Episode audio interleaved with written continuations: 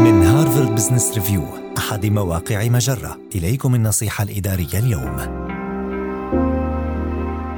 ما المعلومات التي يجب أن تبديها في مقابلات ترك العمل؟ لا تعتبر مقابلات ترك العمل عرفا تمارسه جميع المؤسسات لكن إذا سنحت لك الفرصة للمشاركة في إحداها فهي فرصة لك لتقديم تعليقات مفيدة للمؤسسة بحيث يتسنى لها التعلم والتحسن باستمرار فيما يتعلق بموظفيها الحاليين والمستقبليين. يمكنك التحدث عن سبب مغادرة مغادرتك للشركة ومدى اتصاف وظيفتك بالتنظيم وما إذا كنت تتمتع بالأدوات الملائمة لتحقيق النجاح وما إذا كنت تشعر بأنك تتمتع بالموارد المناسبة لأداء وظيفتك على أفضل وجه. يجب عليك إطلاع الأشخاص القائمين بالمقابلة على مدى شعورك بأنك تتمتع بمسار وظيفي واضح داخل المؤسسة وما إذا كانت قد أتيحت لك الفرص لاكتساب مهارات وخبرات جديدة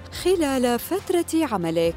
تحدث عن شعورك حيال مديرك والقادة الآخرين وذلك لإبداء العرفان للمدراء والقادة الأكفاء وإبراز العوامل التي صنعت كفاءتهم. أخيرا يجدر بك تحديد أهم مجال أو مجالين من مجالات التحسين داخل المؤسسة ويمكن أن تكون هذه المجالات هي العوامل التي ربما كان من شأنها الحيلولة دون مغادرتك الشركة. هذه النصيحة من مقال ماذا يجب عليك أن تقول في مقابلة ترك العمل؟